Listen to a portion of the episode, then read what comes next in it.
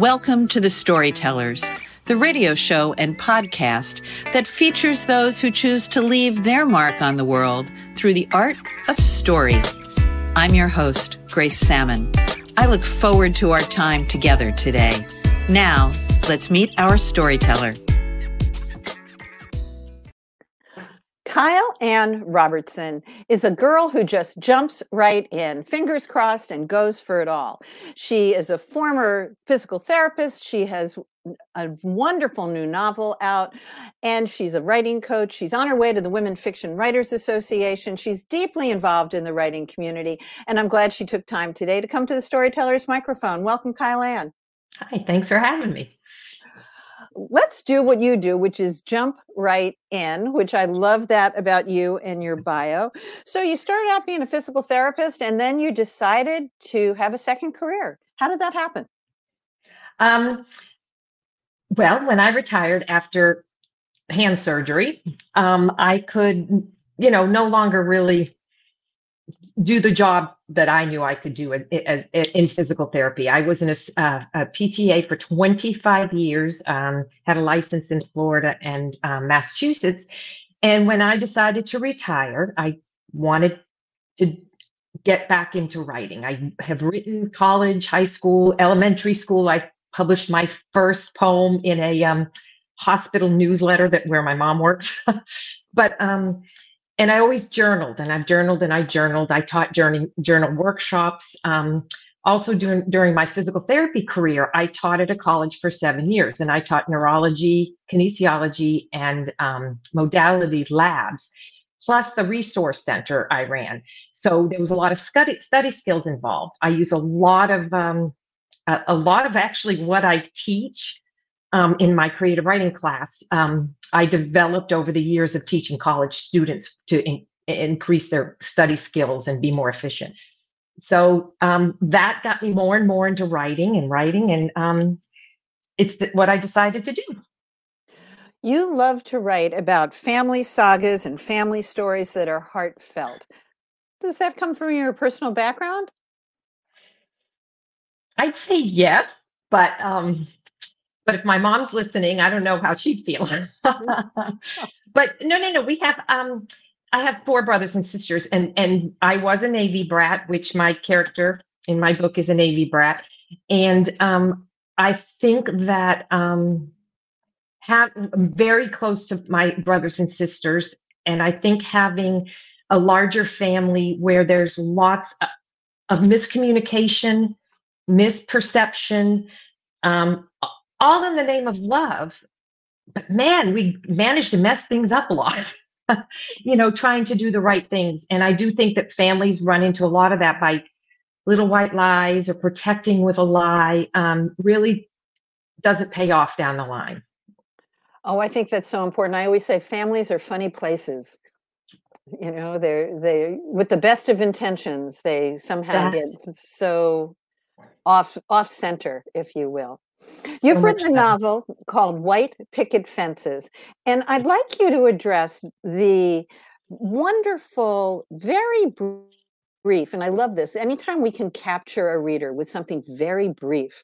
And it says, it doesn't matter where Julie Cahill was that fateful day, it mattered where she wasn't, and she'll never get her family back until she can forgive herself.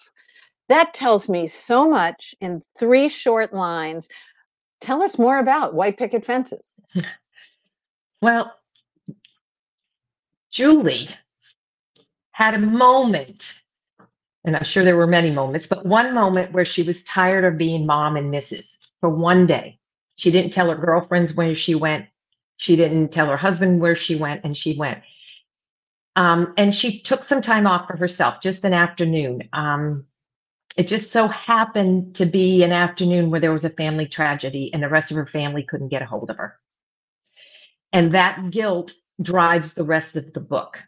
So the book really isn't, the story's not about the tragedy itself. It's about how Julie struggles to get her family back on the same page after the family, after the tragedy, and how um, she was kind of choking her. Tw- she had twin daughters and a husband, and her grip was so tight in trying to keep her family together in this white Picket Fence, um, but she ends up driving them away. So I tried to be as honest as I could. Writing this book was all about, for me, saying, what if she really did run away? What if a mom could really throw the spaghetti in the sink and say, eat it yourself? What if we could really do those things? And Julie struggles with that in her brain, um, you know, obviously doing the right things, but thinking of, and then finally one day she just has to, she makes a decision that she's going to go help. She can't help her, them until she helps herself. Kind of the airplane mode, wait for the oxygen to drop so that you can help others.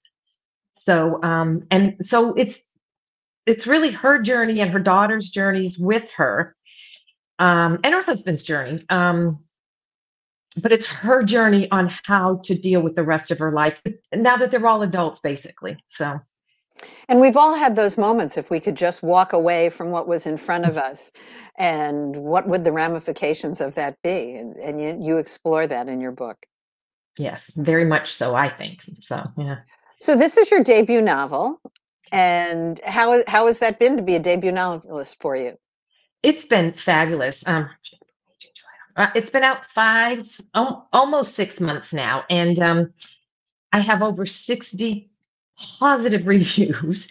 That like um, and I think people are really relating to the feelings of being a mom and that frustration. And we don't really get to read about it. It's kind of an under um, representative, the true mom, not the mom on the outside, but the mom on the inside, I feel, is a little underrepresented in some of our writings, because it's, it, I, I think reader readers, or maybe the industry or the world, wants to see women as strong women. Well, we're all strong, but guess what? Doesn't mean we don't struggle. And that's kind of the point.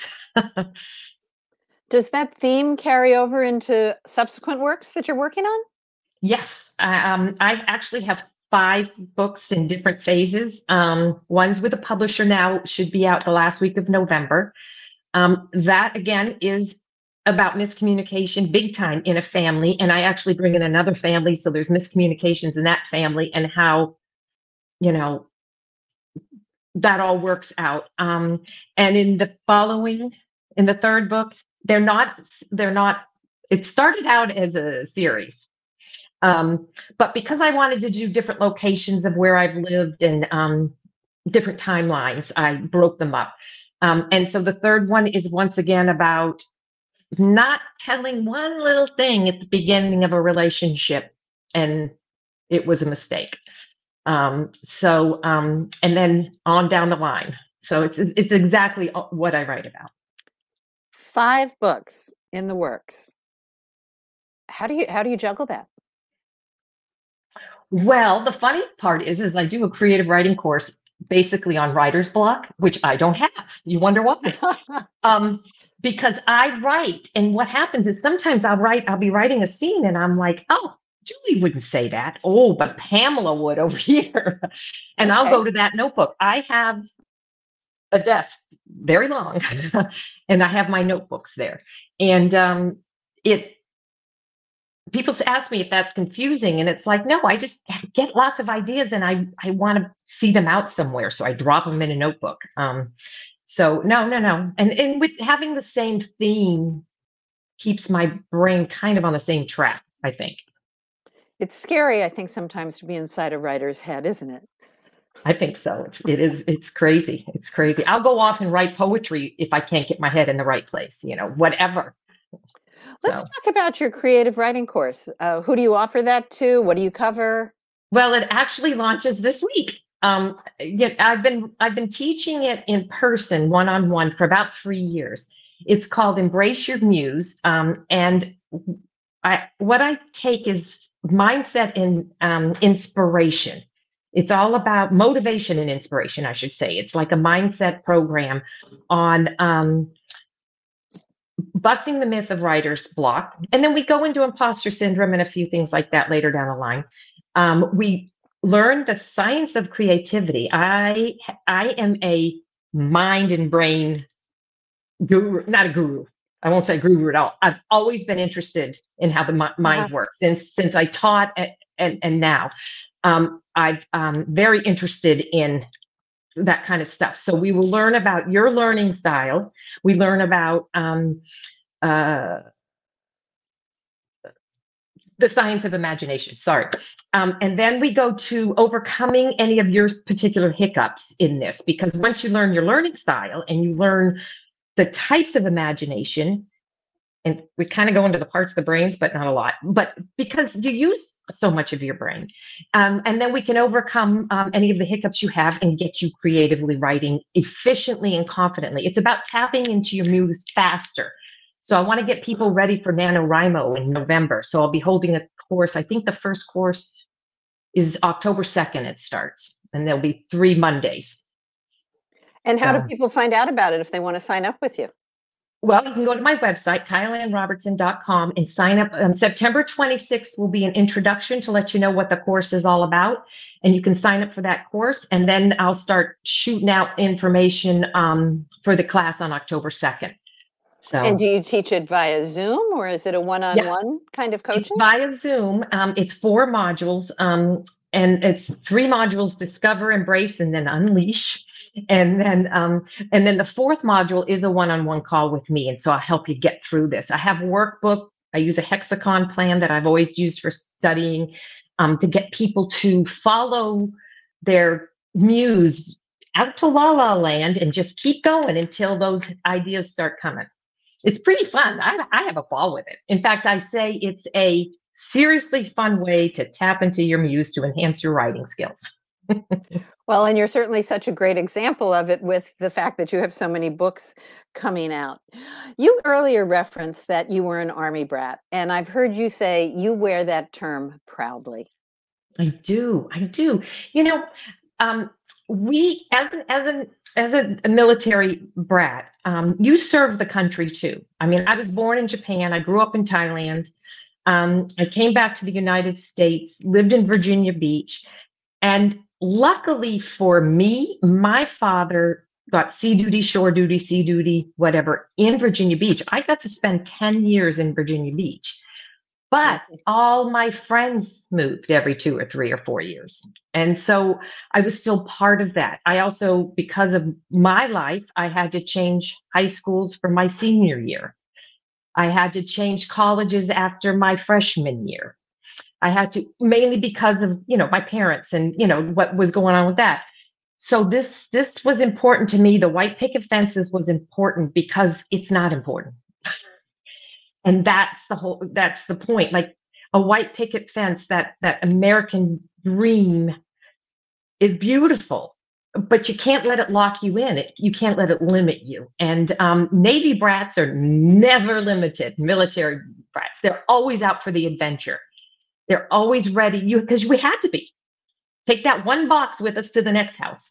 And I do talk about Julie and why she she wanted so badly. Um, I'm the second oldest in my family, so this didn't really happen to me, but I saw it happen in my family. But as each kid went to college, they kind of got left in the state, the last place my parents were. You know, one daughter was in Virginia. I went, started school in Virginia, ended up in Kentucky, because at that point, my my dad was, my family was in Kentucky.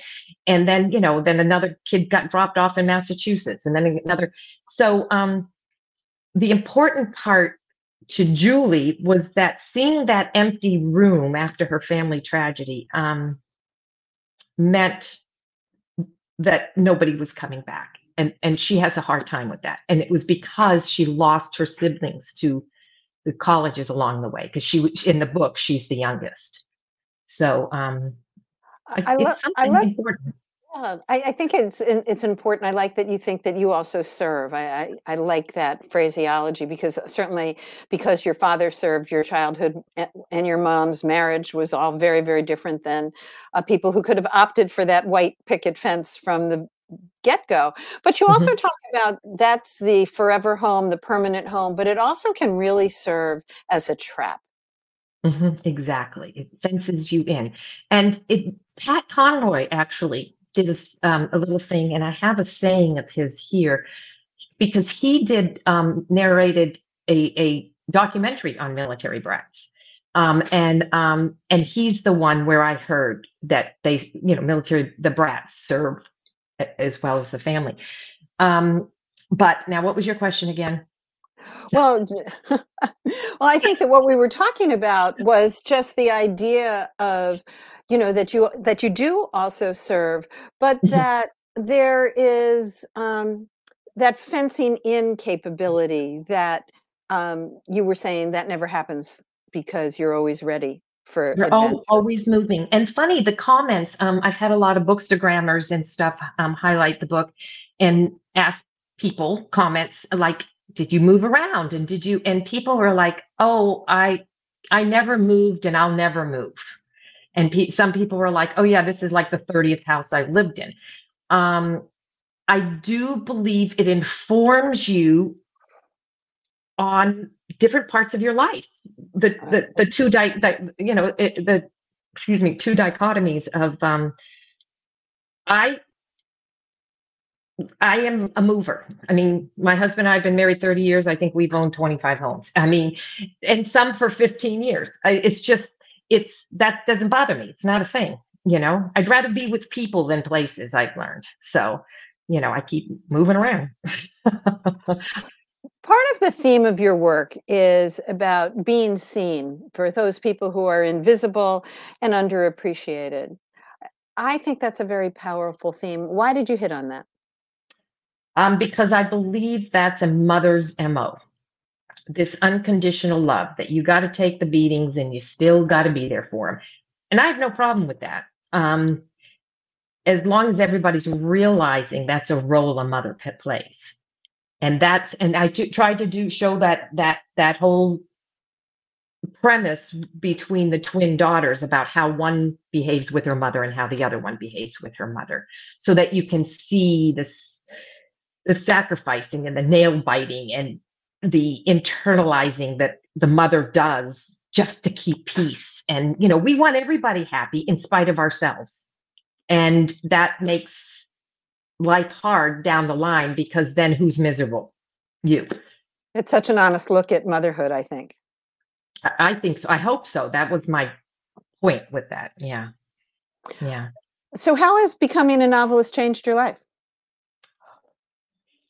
I went from zero to one hundred really fast. It's it's changed my life. It's something I've always dreamed of, never thought would happen. Um, I have more respect for myself. Um, I have, you know, I was, I worked in physical therapy so that I could work a flexible job. I worked for an agency so that if my kid was sick, I could call in and not feel guilty. Um, lucky for me, I worked for an agency, but worked in the same facility forever. So it worked for me.